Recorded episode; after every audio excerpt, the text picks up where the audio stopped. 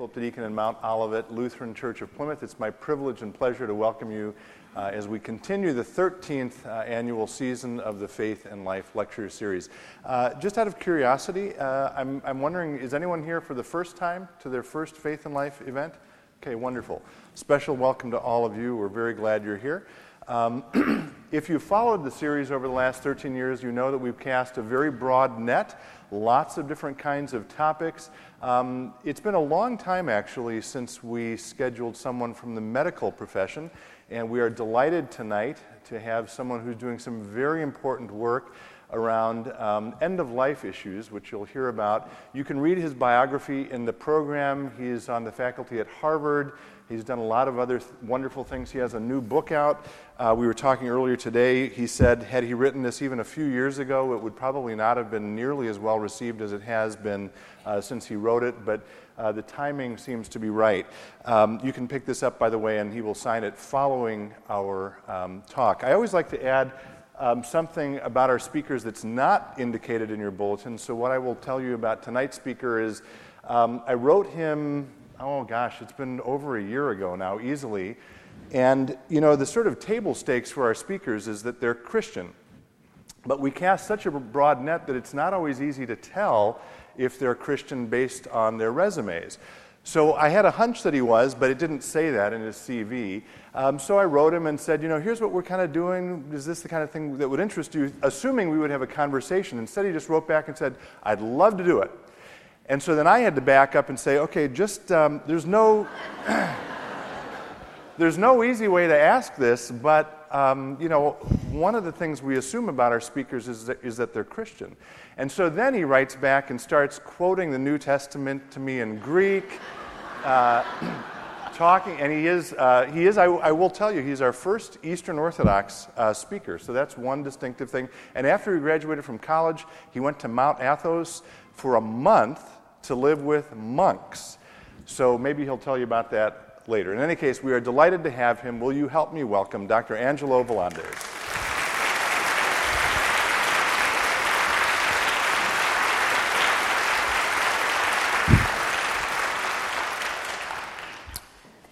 So it's a real Good evening. It's a real pleasure to be here. I wanted to thank St. Philip the Deacon Congregation, Reverend Tim, for inviting me. It's rare that I have an opportunity to think about faith in and medicine, because far too often doctors just think about faith in medicine. And so it's been a wonderful day here, spending the time with Reverend Tim and some of the students at the U of M, thinking about how do we deal with issues that surround all of our lives and look through those issues through the prisms that many of us are comfortable with, the prism of faith, but also we live in a society where we also espouse the prism of medicine, Western medicine. It's a wonderful time to be sick. There is no better time in the history of medicine to be sick. There is no better time in the last 2,000 years to have advanced cancer, to have advanced lung disease, to have a couple of kidneys that don't work. Because what we're able to do today, probably when most of you were in high school, we never dreamed of. Tailored genetic therapies, advanced chemotherapies, dialysis machines. We are able to do things today that when I started medical school weren't even imaginable. That is amazing. So if you're sick today, you picked the right time. But there is also no worse time in the history of medicine to be sick. When you're sick, your doctor rarely asks you what's important to you. Your doctor rarely asks you, what are your religious beliefs? And how does your spirituality impact what sort of medical care I can provide you, especially at the end of life? It's the worst time to be sick because doctors focus on the technical aspects of healthcare while forgetting the patient who's sitting right in front of them. So although it is the best of times, it is also the worst of times. Now, many of you are here not because you wanted to hear me, but you saw the topic.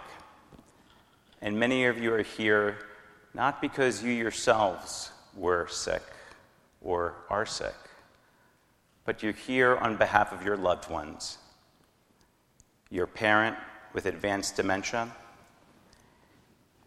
your dad who had advanced cancer, your spouse, your partner, perhaps even from some of you, a child who is seriously ill. And you remember that conversation that you had with them, and when both of you were sitting across that doctor's desk, and that doctor never asked your loved one what was important to them. What did they want now that they had an advanced illness? How did their religious beliefs impact the journey that all of us are going to take someday? We're all going to die. I'm going to die. You're going to die. So we have to have an open discussion about what's important to us. So tonight, over the next 40 minutes or so, I want you to think about that time that you sat with your mother across from that doctor's desk, and when that doctor utterly failed both your mother and you. And can all of us try to get it right? When we ask most Americans where do they want to die, what do they tell us? Home. In that most prestigious scientific journal called Consumer Reports. Oh, you did get a laugh. Okay. I hear you're a tough crowd for humor. In that most prestigious journal called Consumer Reports, nearly 90% of Americans, 90%, when asked, want to die at home, surrounded by their loved ones, and focused on comfort. But what are the facts? Where do most Americans die today? Hospitals. If you're over the age of 65, 2/3 of Americans are going to die in a healthcare facility, often tethered to a machine, and in a good deal of pain. That misalignment between the type of medical care people want and the type of medical care they end up getting in our healthcare system today is what I consider the biggest problem in healthcare. Now, you've all been reading about it in the press. Every day on the front page of the New York Times, every day on CNN, Fox, MSNBC, there's another story about care at the end of life. Unfortunately, the prism through which many of these stories are reported on is through the prism of cost. And I'm not going to lie to you, end-of-life care in America is extremely expensive. But I got to be honest with you. I'm a doctor in the trenches, and I can't say I care all that much about cost when I know our government gives 20% of the GDP to the Department of Defense. Give more to healthcare. Did you ever feel that you got enough healthcare? What I'm concerned about as a practicing physician is that all this care that's happening at the end of life is simply unwanted care.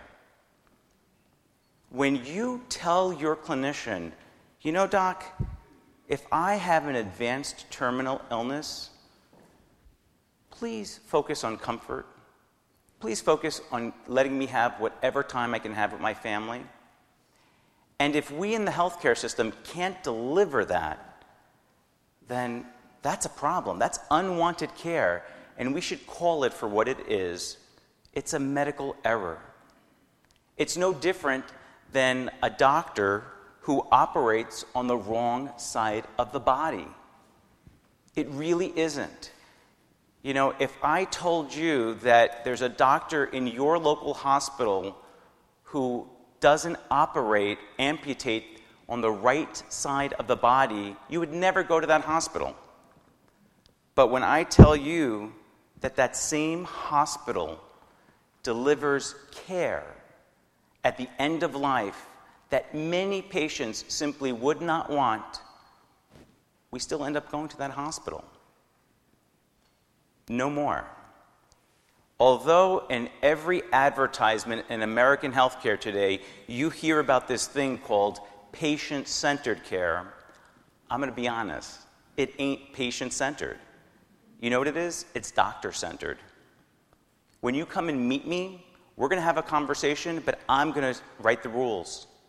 I'm going to ask you about your medications. I'm going to ask you about allergies. I'm going to ask you about your surgical history, but I'm not going to ask you about what's important to you. I'm not going to ask you what your religion is and if that actually has an impact on the type of care that you want. Why is it? Why can't all of us take back our health care? You should be in the driver's seat, not me. So why is it that we live in a healthcare system where so much is going wrong at the end of life? Well, I think the main reason is that most doctors simply aren't sitting down, slowing down, and having the conversation.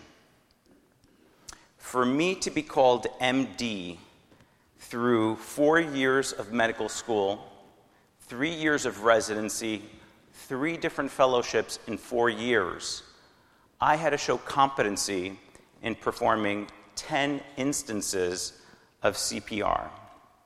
I had to show competency to intubate a patient. I had to show competency to perform a lumbar puncture. Once I showed competency in those things, I was called doctor. But not a single senior physician ever certified that I could actually talk to a patient. Is it any surprise we're in the mess that we're in when all we focus on training our young doctors, our residents, where all we focus is simply on the technical aspects of healthcare, entirely forgetting the patient sitting in front of us? Most of you aren't even being looked at when you see your physician. I'm too busy looking at my laptop, at the screen. What kind of healthcare system is that? But you know, today, we live in a visually literate society. Sometimes words may not be enough. Sometimes we need images or videos to help all of us know what questions should we be asking our doctors and what are our options for medical care when we have a serious illness. And so part of what I'm going to talk about tonight is how can you empower yourself to know the type of questions you should be asking when you are sitting with your mom who has an advanced illness, or when you're sitting with your spouse and you're across from that desk? How can you empower yourself to make sure that you and your loved one get the right care at the right time, but on your terms? But before we get there, I thought I'd begin with a story. I'm a kid from Brooklyn, and we like stories. I want you to meet Professor Helen Thompson. Helen Thompson was one of this country's foremost literary critics on the poetry of Walt Whitman. How many of you are familiar with the poetry of Walt Whitman? Great. A lot of the younger people in the audience, not so familiar. You know, when I asked my medical students and residents that same question the last time around, I didn't get a single hand raised. Well, I was born and bred in Brooklyn, New York, where Whitman spent the first half of his life. So every other street corner had a Whitman elementary school, and all the pupils were forced to memorize the opening lines of Whitman's magnum opus, The Leaves of Grass. So Professor Thompson and I hit it off because we could both recite those lines. I celebrate myself and sing myself, and what I assume, you shall assume, for every atom belonging to me as good belongs to you. Now you may be asking yourself, why did I come to church at 7 p.m. to hear some doctor tell me about Helen Thompson or the poetry of Walt Whitman? What I haven't told you is that Helen Thompson was my patient just a few years ago. What I haven't told you is that Helen Thompson was an elderly female with widely metastatic cancer being admitted to my hospital. What I haven't told you is that Helen Thompson was dying.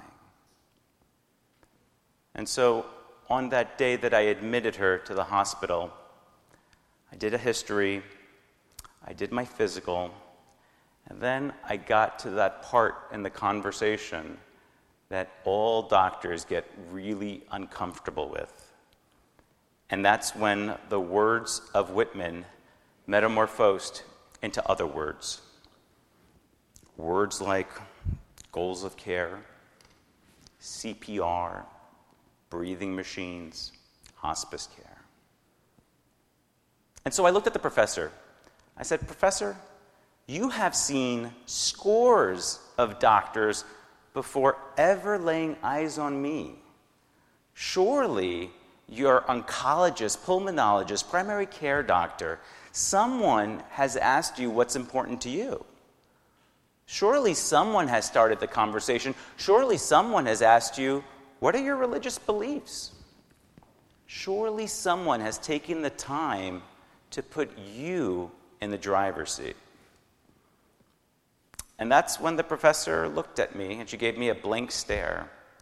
And I bet it's the blank stare that all patients give to providers when we start this conversation. And so I sat down with her, and I started my own conversation with her. I said, "Professor, I think it's important we have a forest from the trees perspective. I think it's important that we know the risks and benefits of all these interventions. But Professor, I need to know who you are. What are your beliefs? What do you want now that you have an advanced illness?" And she gave me a stare again. And perhaps I didn't know what to do. And that's when I naively asked her, I said, "Professor, would you mind taking a walk with me to the intensive care unit so I can actually show you some of these things?" Of course, she obliged. I didn't walk her to the ICU. I put her in a wheelchair, and I rolled her down to the intensive care unit. Got to show her a breathing machine. Got to show her a patient on a breathing machine. There were a couple of residents there in the ICU, and what the professor was able to do was to get a sense of the place, to hear the beeps and buzzes, to see the colorful monitors, to feel the rhythm of the intensive care unit. Now, as fate would have it, I obviously didn't plan on this, but there was a code blue in the ICU. And that's when I immediately whisked the professor out of the intensive care unit, but not before she caught a few glimpses of CPR. When we went back to her room, she looked at me and said, "Words, words, words. Angelo, I understood every single word that you said before. CPR, breathing machines, hospice.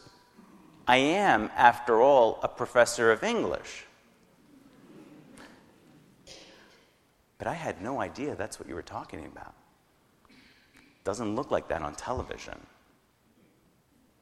And that's when it occurred to me, at a young professional age, that so often in healthcare, we as doctors sometimes try to have these conversations, but patients and families often think about television, where the miracle cure for your advanced cancer is right around the corner, where everybody in the hospital survives CPR, and where everybody on a breathing machine looks like George Clooney. Third time they laughed. Reverend Tim, you led me astray. A pastor leading me astray.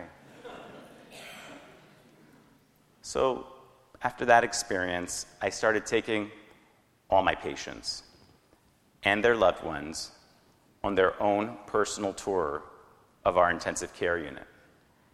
And what I did is I not only took my patients with a serious illness, I took their families. I brought them to our intensive care unit. I brought them to our dialysis unit. I sat down and told them, look, I know you've seen so many doctors and no one's actually started this conversation, but I think you need to ask these questions of any doctor. What's important to you? What's a good day? And if you're not having a good day, what do you want me to focus on? Quality of life? Quantity of life? Are there any events coming up that I need to bear in mind when we're making these sort of decisions? Is there that 50th anniversary that you'll do anything to make? Is that grandchild's graduation that you'll do anything to be there? Have you spoken to your pastor about what your beliefs are and how that impacts these sort of decisions? Have you reflected on what it means to suffer? What does it mean existentially? What does this life mean? How does that impact what I do? Now, the nurses got to quickly realize what I was doing. Nurses are the smartest people in the hospital. Don't be led astray. It's not the doctors, it's the nurses. And the nurses loved what I was doing. In fact, they encouraged me and would even tell me which patients to bring. Unfortunately, there were other nurses who quickly put an end to my tour business because they knew I was breaking patient confidentiality. And so here's the conundrum that I was left with. How could I help patients and families know what questions to ask themselves, to ask their doctors? How can I let people know what their options are for medical care when they have a serious illness? And that's when a group of us came up with the idea of creating short films to help patients take back healthcare. What if you knew all the questions you needed to ask your doctor? What if you knew your medical options? You went home, you went on YouTube, you saw a video that laid it out for you, and then you went with your mother with advanced cancer and then saw the oncologist. Is it possible that if patients are in the driver's seat, they would actually do a better job of delivering end-of-life care than we doctors do? I think so. And so that's what I'm going to encourage you to do tonight, is take back healthcare. Don't let that doctor, that hospital, that healthcare system dictate the type of care that you end up getting, but why don't you start the conversation with your doctor? Why don't you ask the questions that are important to you? I know that all of you have horror stories when it comes to doctors. I do too, because I'm up here not only as a doctor, but as a son. And so I see firsthand with my own parents what it's like to get bad care in America today. But you know, I think it's important for all of us to recognize that the solution to this really is in your hands, but also in our community's hands. What if we made it the new normal to talk about this? What if this Thanksgiving, instead of just watching football and eating turkey, you actually sat down with your kids or your spouse, and you actually had a conversation about what a good day is for you.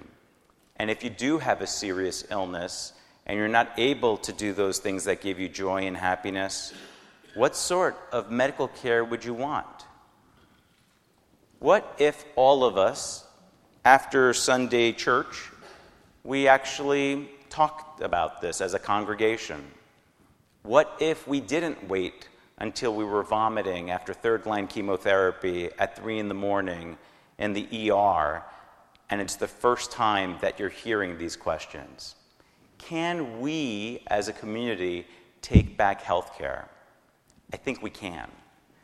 But to help you imagine what happens when people actually are in the driver's seat, I'm going to show you something unusual for a church setting. What we do is not only create these short videos, and the one that I'll show you is on YouTube, but we actually follow patients to see what happens when people actually know the questions that they should ask. And so I'm going to review one research study in church. You'll never have it done. I'm sure most of you have not had a research study in church, but I think it'll help you understand what's possible as a community if you all knew the questions you needed to ask and you actually knew your options. What we did at my hospital, Massachusetts General Hospital in godless Boston,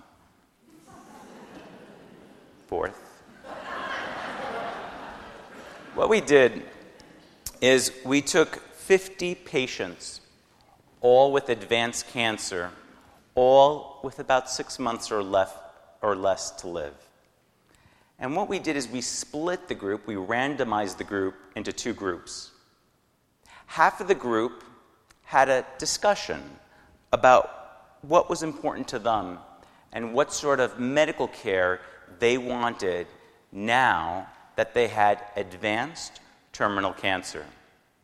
The other half had the same discussion, but then they saw a short video that explained to them, these are the questions you should ask your doctor, and these are your medical options.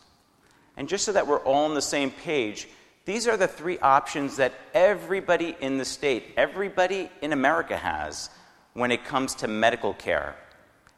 They're called life-prolonging care, limited care, and comfort care. Just so that we're all on the same page, with the first one, life-prolonging care, that essentially means the goal is to prolong life, regardless of the toll in terms of pain and suffering. If you choose this, that means you do want CPR attempted. You do want to be placed on a breathing machine. You do want to be in the intensive care unit. With the middle category, limited care, it's essentially hospitalization, but without the ICU. And then the third category is comfort care, which is essentially focusing on symptom relief. Those are the three options that everybody in America has. And those are the three options that all 50 patients had. But for the group that was randomized to the video, they got to see visual images of each of those categories of care.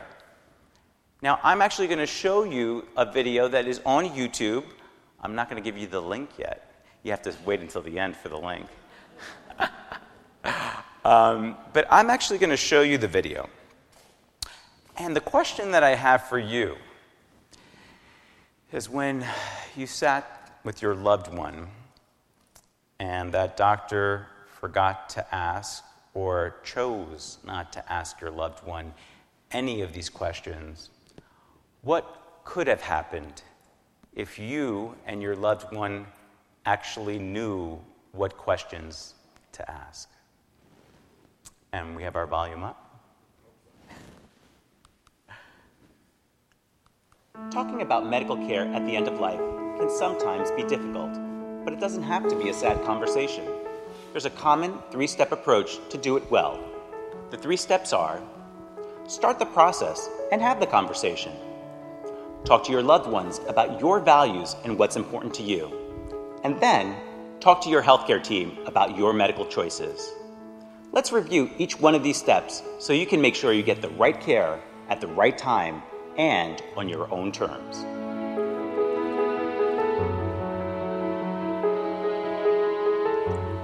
Don't wait for your doctor to start the conversation. Start the discussion on your own with family and friends. Here are 4 questions that can help start the process. What kinds of things are most important to you? What concerns do you have about getting sick or needing medical care? If you were very sick, are there any specific medical treatments that might be too much for you? And finally, what are your spiritual, philosophical, religious, or cultural beliefs that would influence your medical decisions? Considering these questions is only the beginning. These reflections are not a one-time event, but a process that you should return to over time.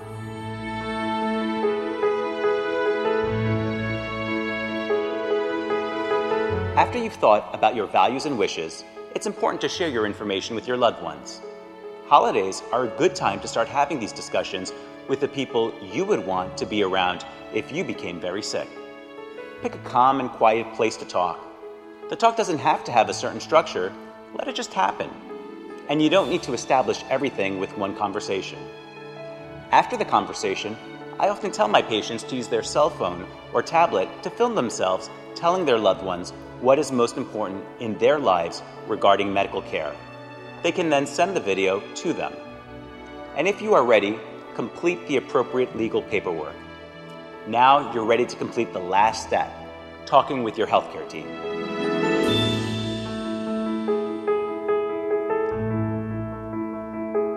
Talking with your doctor is vital, since he or she will know your medical condition best and will be able to help translate your preferences into an actionable medical plan.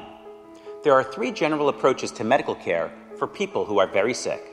They are life-prolonging care, limited medical care, and comfort care. The first approach is life-prolonging care. With this option, the focus is to lengthen life. This includes all medical care that is available in the hospital, like CPR, breathing machines, and treatments in the ICU.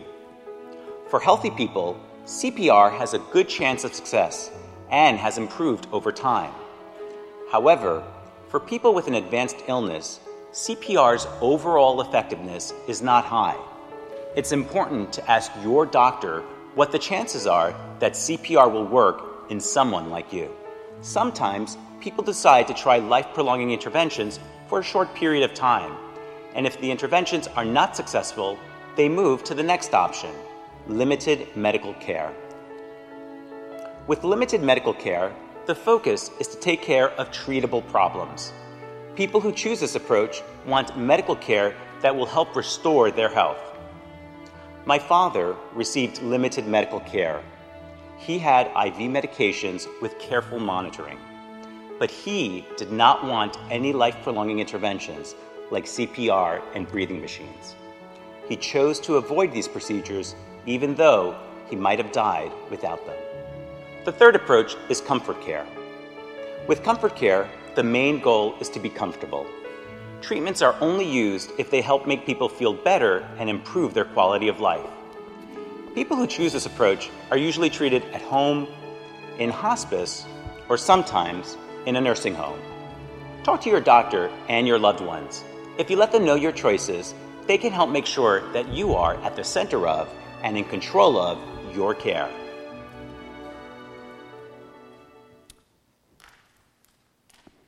Did the doctor that took care of your loved one have a conversation like that with them?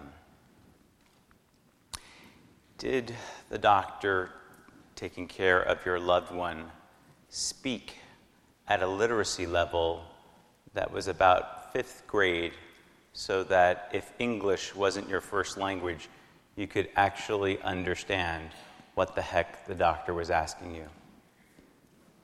Did the doctor speak at a slow enough pace that a sick person who's vomiting can actually understand what they're asking them?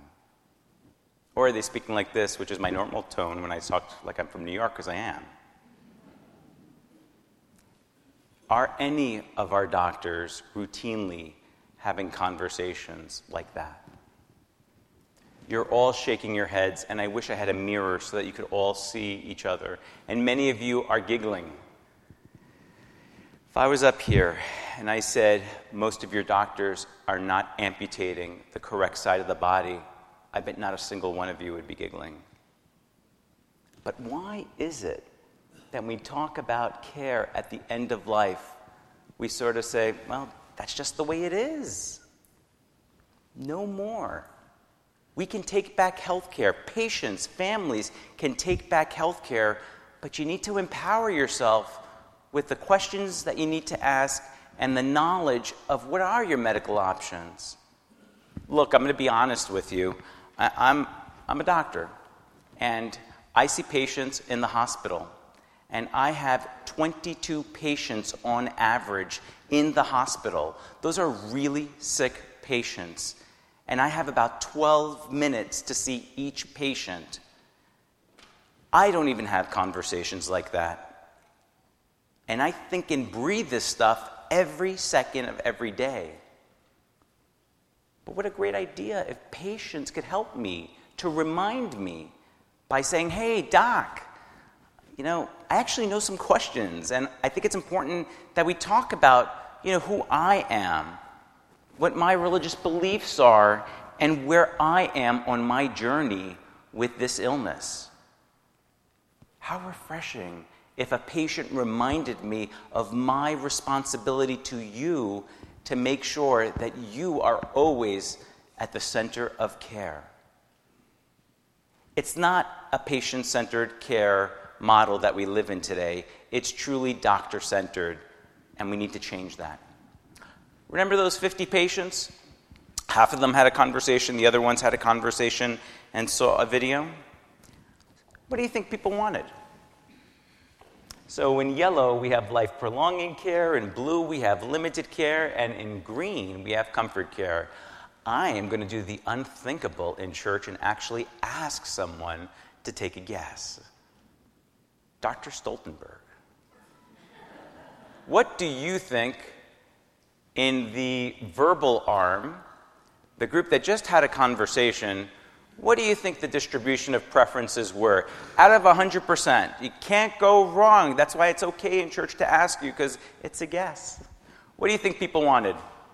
And you're allowed to ask your 3-year-old granddaughter for help. What percentage? 60, 30, 20. Now we're going to ask Dr. Stoltenberg's son's third-grade teacher, who's sitting in front of him, to also, I mean, it's like a cluster over there of people who know Mark Stoltenberg. It's amazing. His third-grade teacher, what guess would you say for the people who only had a verbal discussion? What do you think? 50%, which one?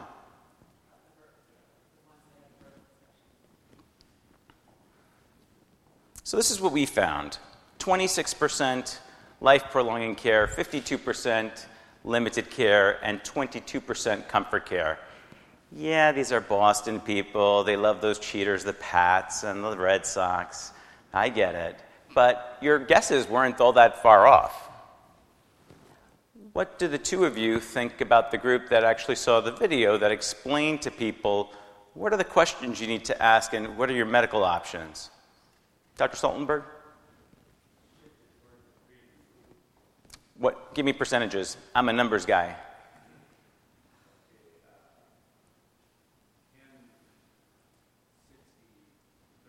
So 60% in blue, limited care, and 30% in green. And I'm sorry, third-grade teacher, I don't know your name. Both. Wow, you have humor too.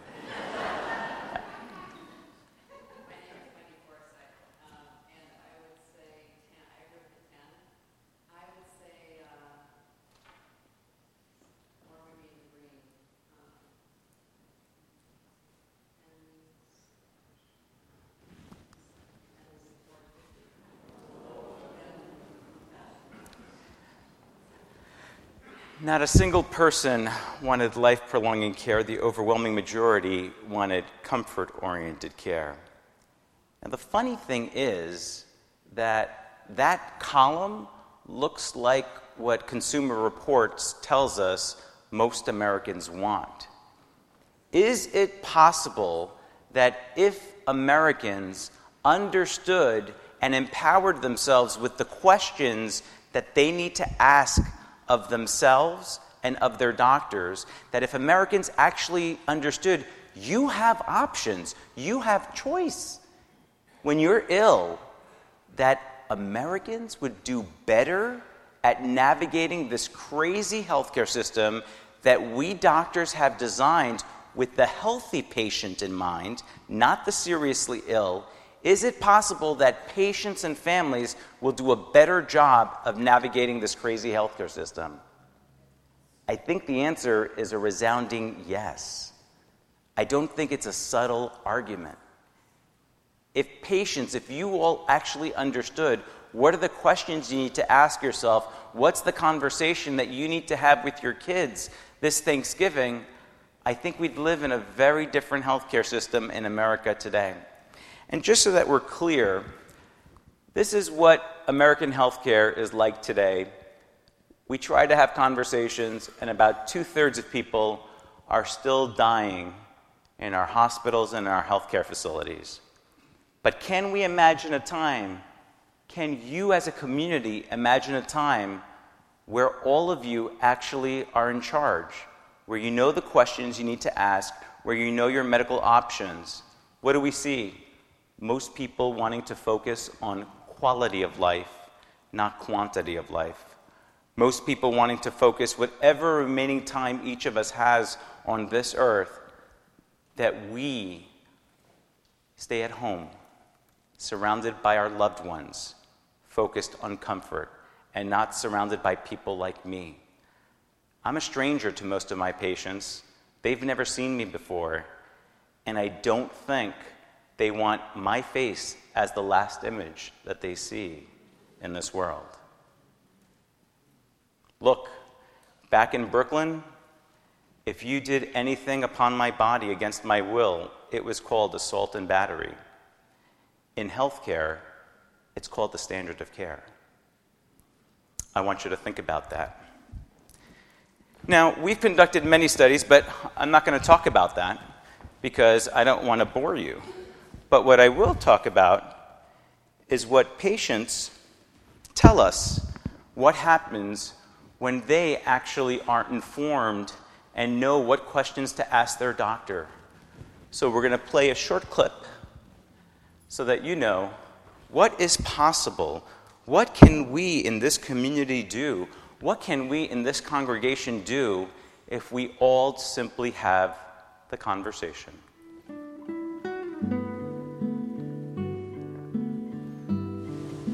You explained what the disease is, and I heard you, but I didn't understand you. After the video, I now do. You know truly what is happening. Reality is not left to your imagination. You see it. Actually seeing the disease is better than verbalizing it. I had a very different idea of what the disease and interventions were. This video was totally different. When a doctor's talking with me about a disease or something like that, hey, I have ideas in my mind about it, but if you really see, you know, a real person who actually has it, then you really get it. Yes, I have my own idea of what this disease was. After seeing it, it was very different. You get to see the real people, real patient, real disease with the disease. Video makes it concrete and easy to connect to. Video is much better than talking. People don't understand what you are saying. I am a picture person. I am a better learner visually. All of us have to take back healthcare. There are a lot of changes that are occurring in America today. when it comes to healthcare. And I know that many of you are confused, many of you are scared, many of you are worried. Will I get the sort of care that I want when I have a serious illness? Will my mom get the care that she wants when she has the advanced stages of Alzheimer's disease? Will my spouse get the type of care that he wishes and that he deserves? Look, we've partnered with over 200 places in nearly 25 states across the country. And we believe that as a community, you can change healthcare. Don't let the government, don't let doctors who don't want to talk about this, don't let anybody dictate what sort of care you get when you have a serious illness. You can empower yourself. And just to give you a possibility, what is possible when a community gathers together and says, we're going to prioritize this? We have been working with an entire state where the entire state focuses on having the conversation.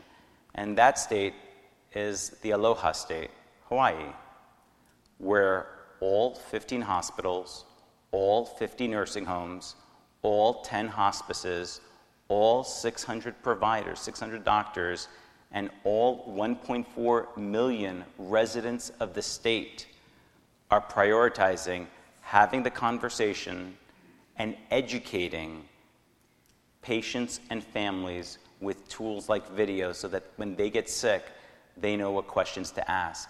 How many of you have been to Hawaii? Oh, wow. Wow. I didn't expect that. I had never been to Hawaii. For a kid from Brooklyn, they asked me, do you want to come to Hawaii? What kind of question is that? 31 trips later, 3 years later, the entire state is just changing everything in healthcare. But the funny thing is, where are these conversations taking place? Not just in the hospitals. Churches are actually having the conversation. There's a set Sunday where after services, people sit down and have the conversation as a congregation. I can take care of one patient at a time. I can help one family at a time. Every doctor can try to do that, or there are 10 times the number of clergy than there are doctors in this country. Imagine if every church opened up its doors and its hearts to having the conversation. And the neat thing that we did in Hawaii is a video of me, I don't look Hawaiian, wouldn't really work in Hawaii. So we actually refilmed the video, and we used the chair of medicine at the University of Hawaii, who looks a lot more Hawaiian. And although we had created a Spanish version of the videos, there aren't many Latinos in the state of Hawaii. So what we did is, there sure are a lot of Chinese speakers. So we created Mandarin and Cantonese videos. But why stop there? We actually created the Filipino languages, which are very common in Hawaii, Ilocano and Tagalog.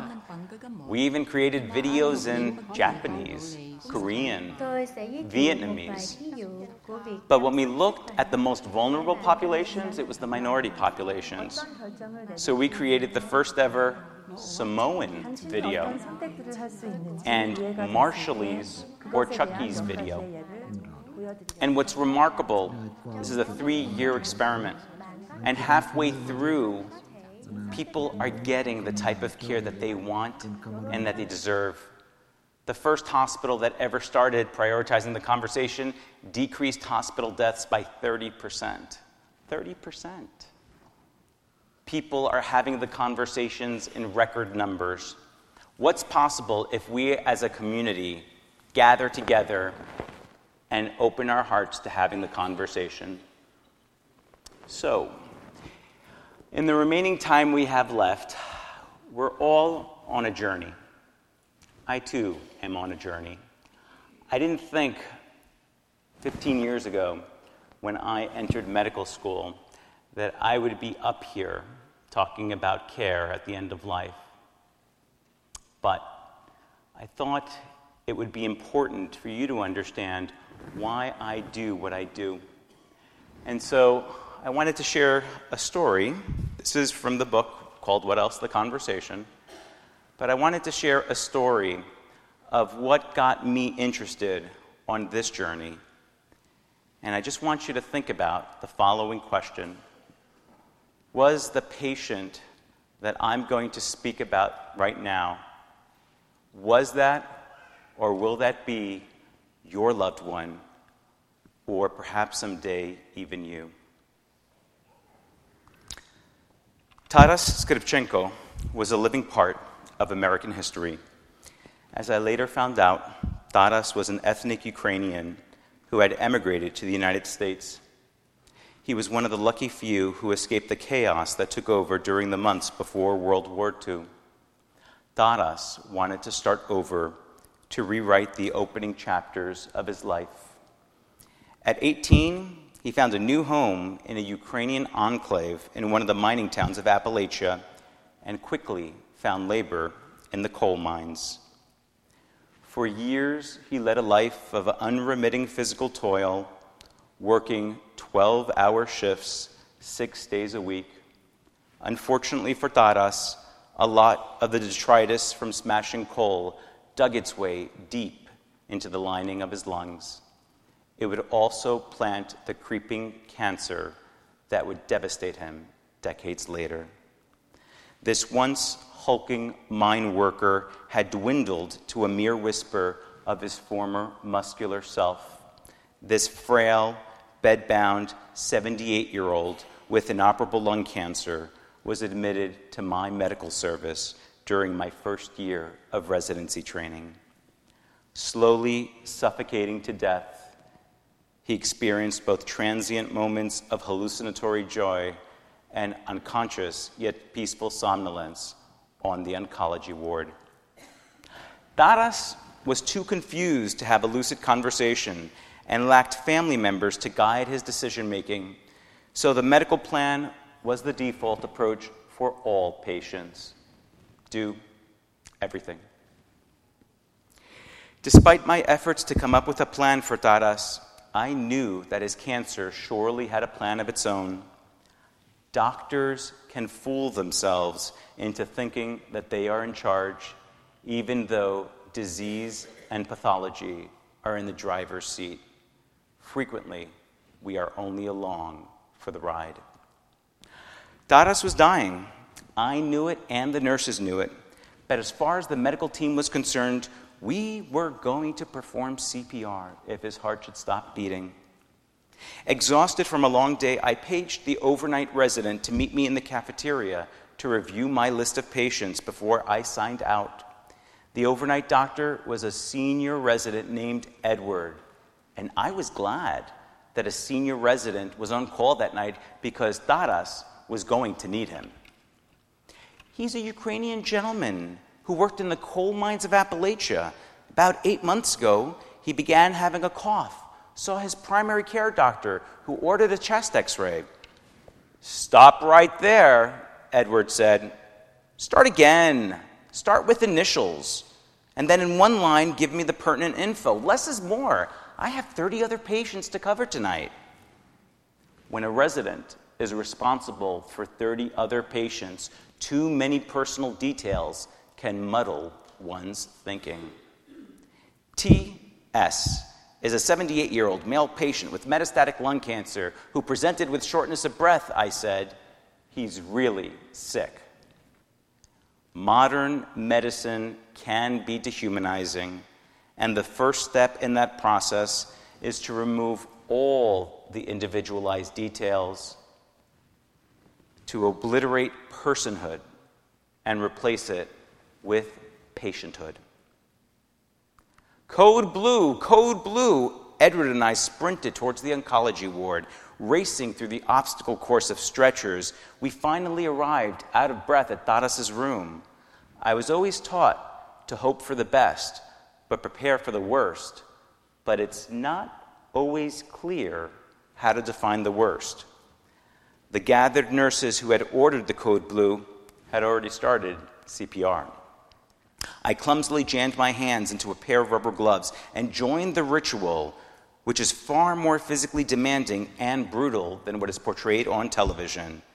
My clasped hands pressed hard against Taras' frail chest, and all I could hear and feel were the cracking of his ribs. Edward stood at the front of the bed. I searched for a pulse on Taras' neck. Any fat had melted away long ago, and all I could feel was cartilage and windpipe. It's an eerie feeling sliding bloody gloved fingers along the skin, searching for signs of life. Shockingly, I found a pulse.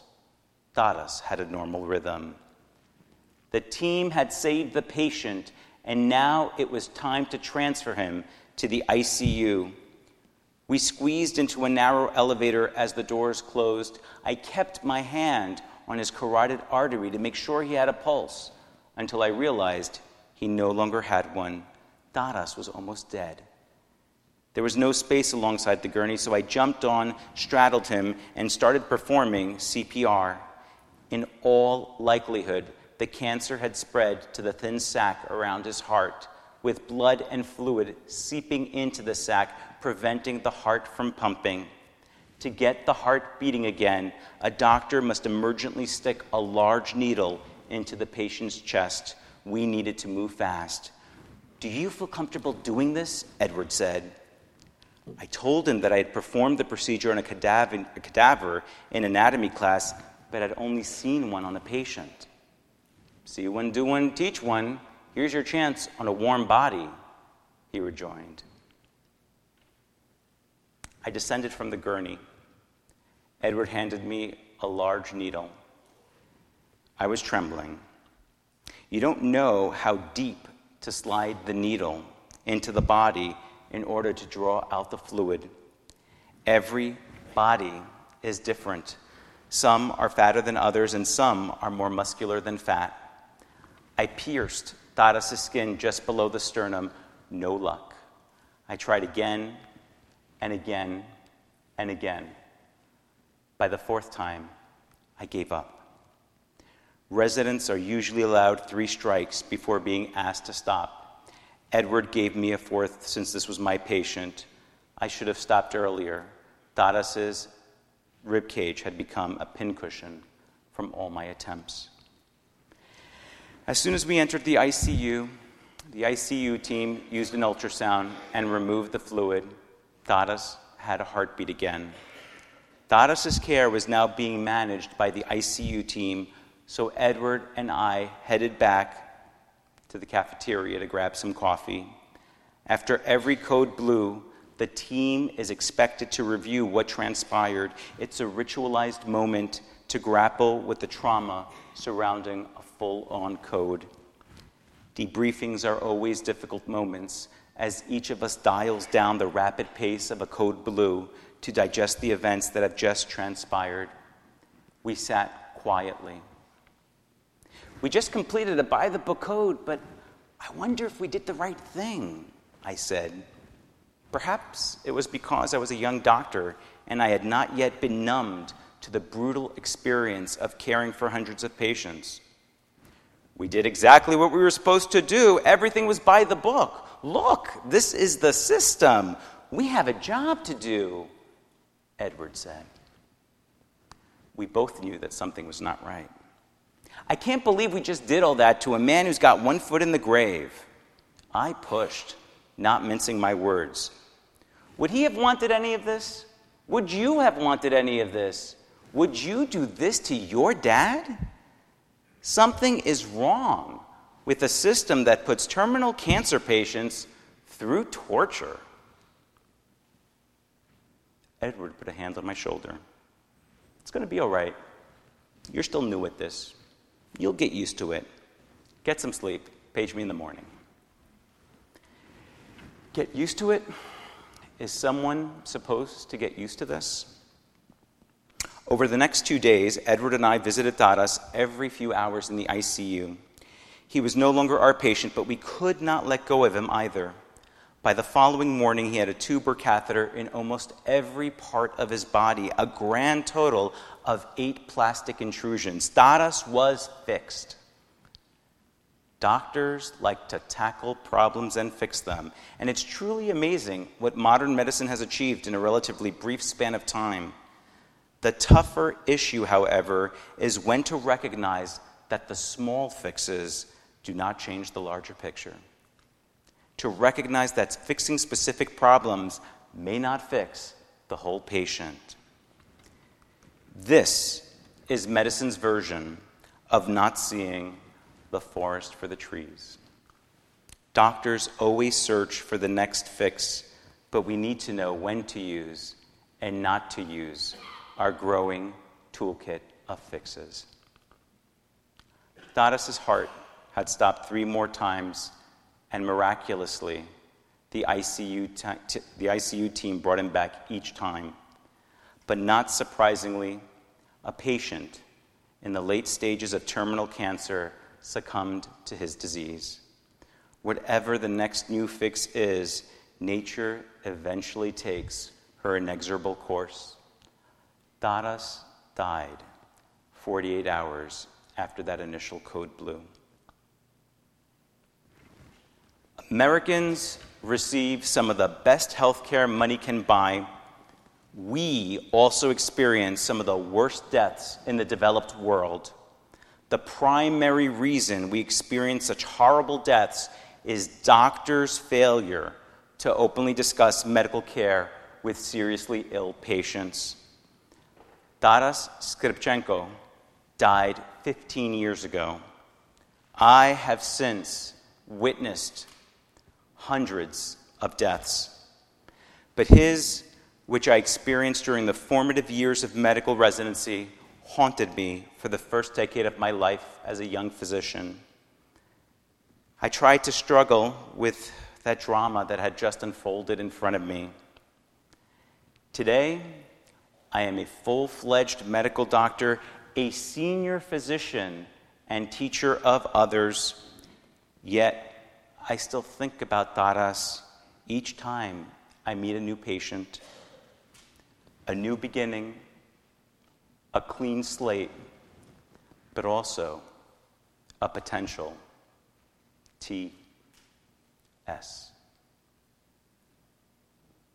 Thank you very much.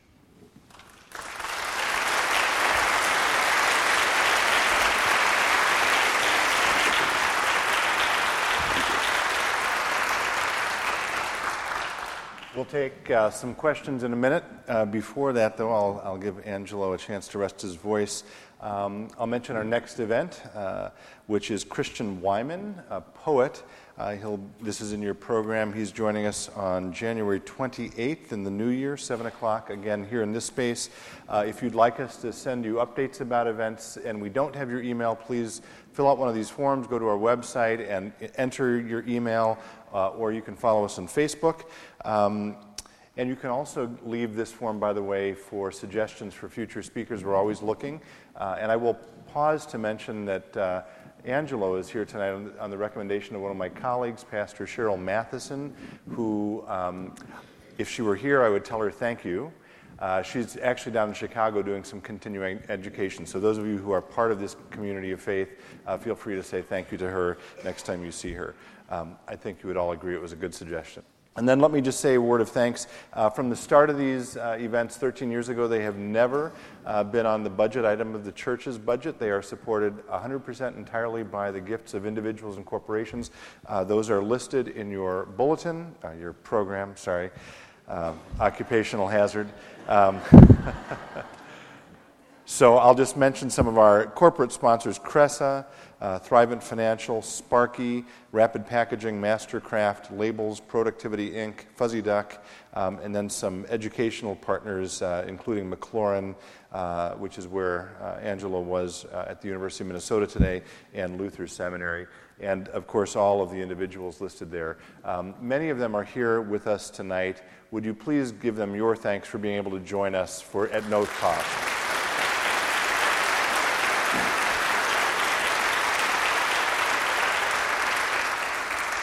Okay, we will take now a few questions, maybe for 10, 12, 15 minutes, as many as you would like. There are mics here and over here, so do not be shy.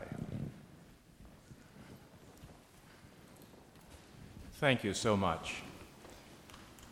As someone who is dealing with an almost 100-year-old father who is on the path that you describe, although he is not seriously ill, he is in an institution. You discuss the patient and the physician and the need for the conversation. There is another participant that you did not mention, and that is the government regulations passed by legislatures in goodwill that create an environment where the institutions, to cover their behinds, to follow the regulations slavishly, create a very inhospitable reality and deny the conversations in many ways. Can you address that, please? Absolutely. And that is a wonderful question that a young lady all the way in the back also asked me, but was too shy to come up and ask. Okay. I am paid $10,000 a day to keep your loved one in the intensive care unit each day. I am paid $150 if you choose hospice, and I am a hospice social worker or nurse that comes to your home and only gives 1 or 2 hours at most care that you want. I'm not going to lie to you. We live in a crazy healthcare system that is willing to pay $25,000 for fourth-line chemotherapy for a patient in the advanced stages of cancer who has not benefited from first, second, third, or fourth line, but that oncologist will get reimbursed $25,000 for an extra week of life where there is absolutely no quality. This is the healthcare system that we live in today. We are paid to keep our beds full. We are paid, the more procedures I do, the more money I get. We live in a healthcare system of perverse financial incentives. That is a reality. But there is change coming. There are pilots throughout the United States where people are trying different things. Now, I had a lovely conversation in the back with some folks who said, well, insurers are part of the problem. No doubt about that. But they're also part of the solution. So let me just give you some examples of what many healthcare systems around the country are trying to do. Today, I'm paid based on volume. The more I do, the more I'm paid. What we're trying to do is not pay for volume, but pay for value. So, for instance, in the next few years, hospitals will not be paid to keep their beds full. They're going to be paid to provide medical care that is aligned or consistent with the type of medical care that you want. So from a hospital's perspective, if you tell me that you don't want to have all these interventions in the intensive care unit when you have an advanced terminal illness, I'm not going to make money if I'm putting you in my intensive care unit. I'm not getting paid $10,000 a day anymore. I am getting paid to coordinate your care, to make sure that you get the type of care that you want. And in fact, the more I help you get that care, the better it is for my bottom line. These are the things that everybody around the country is trying to see. Is it possible for us to get it right if we change this fee for service, which is something that many of you have heard of, to something that focuses on value and quality? It's a start. Is it the answer? No. The only answer when it comes to care at the end of life, I'm going to be honest, is you. because you're the only one who can tell us stop. You're the only one who can help me understand when your father is not able to talk to me because he has sepsis and he's coming into my ER. You're the only one who could help me say, hey, I actually spoke with my dad. We had this conversation, and this is what was important to him. This is what gave him joy and happiness. And he told me, son, if I'm not able to walk around or to talk to my grandkids or to have the sun shine on my face, please don't try anything aggressive. I'm not saying let go of me immediately. But please, I don't want things that are not going to be helpful. At the end of the day, it's your voice that ultimately drives the car.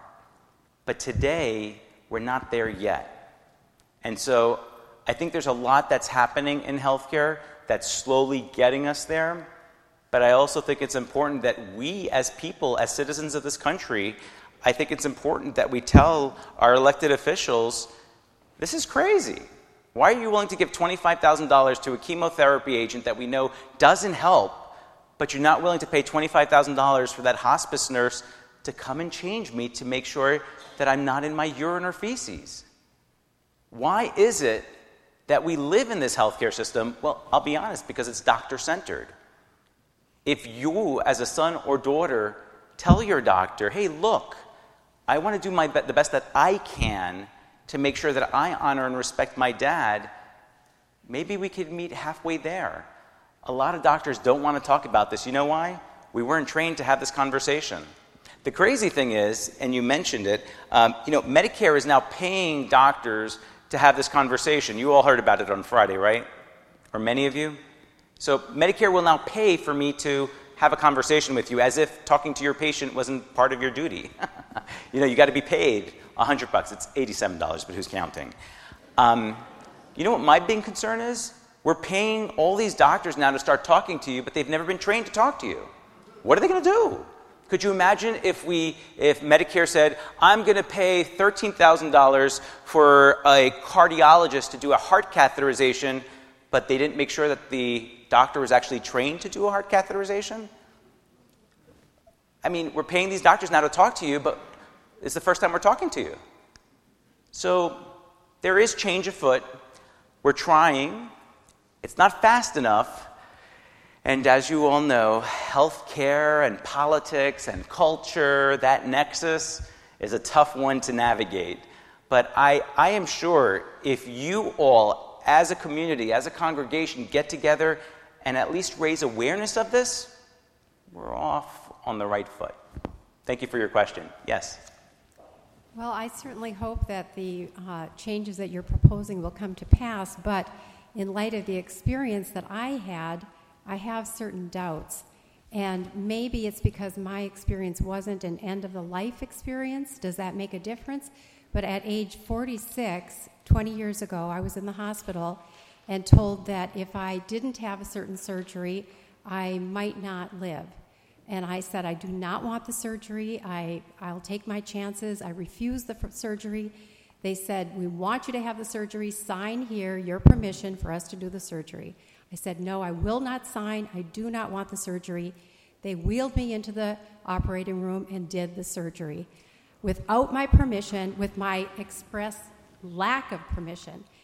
Later, after I got out of the hospital, they sent me the form and asked me to sign it again. I sent it back and said, no, you didn't have my permission then. You don't have it now. I talked to a friend who worked in a different hospital and asked if I had a right to sue.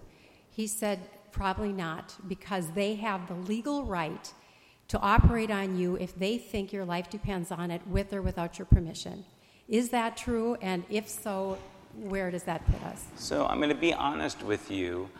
You never have the right as a provider to do anything upon the body of a patient who has not given informed consent. This case law was done in the early part of the 1900s. Through New York State was one of the first cases.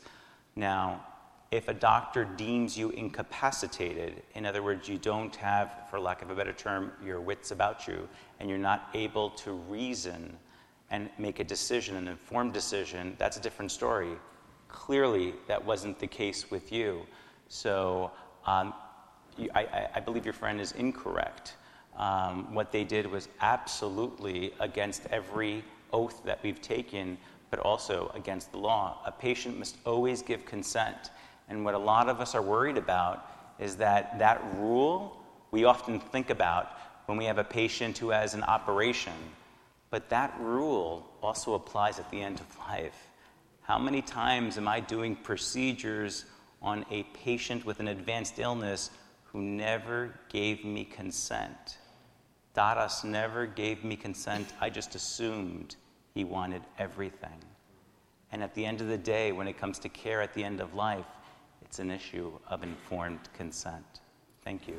Yes? Let's take one more. Okay? One more. Last question, sorry. Okay, thank you. I'll make it quick. I'm sort of a do-it-yourself person. And when speaking about end-of-life issues, I've always thought one way to handle it is to do it yourself. That is to say, don't involve the medical establishment. There's a lot of ways you could do this. In a civilized manner, you could swim out to sea and just stay there. Another way is you could go to Holland and light up and puff yourself into the comfort zone, shall we say, you know. By the way, this is what the Maya do, is a gesture of thank you and adios and all that. They say, this kind of says it all. Thank you from the heart. Yeah. So, just to be clear, what we talked about for the last hour had nothing to do with the question that was that was up. I'm going to, answer the question, but I'm going to make the point that what we are talking about affects 3 million Americans every year. How each of us dies, there's 3 million Americans who die in our country every year. And I am concerned that there are 3 million people who don't have access to high-quality end-of-life care, that they don't have access to the best palliative care doctors in the country, that they don't have access to hospice, that they don't have access to controlling their pain and having their voices honored and respected. That's what I talked about for the last hour. All right. And I will end with that. Thank you. Before you leave, just wait.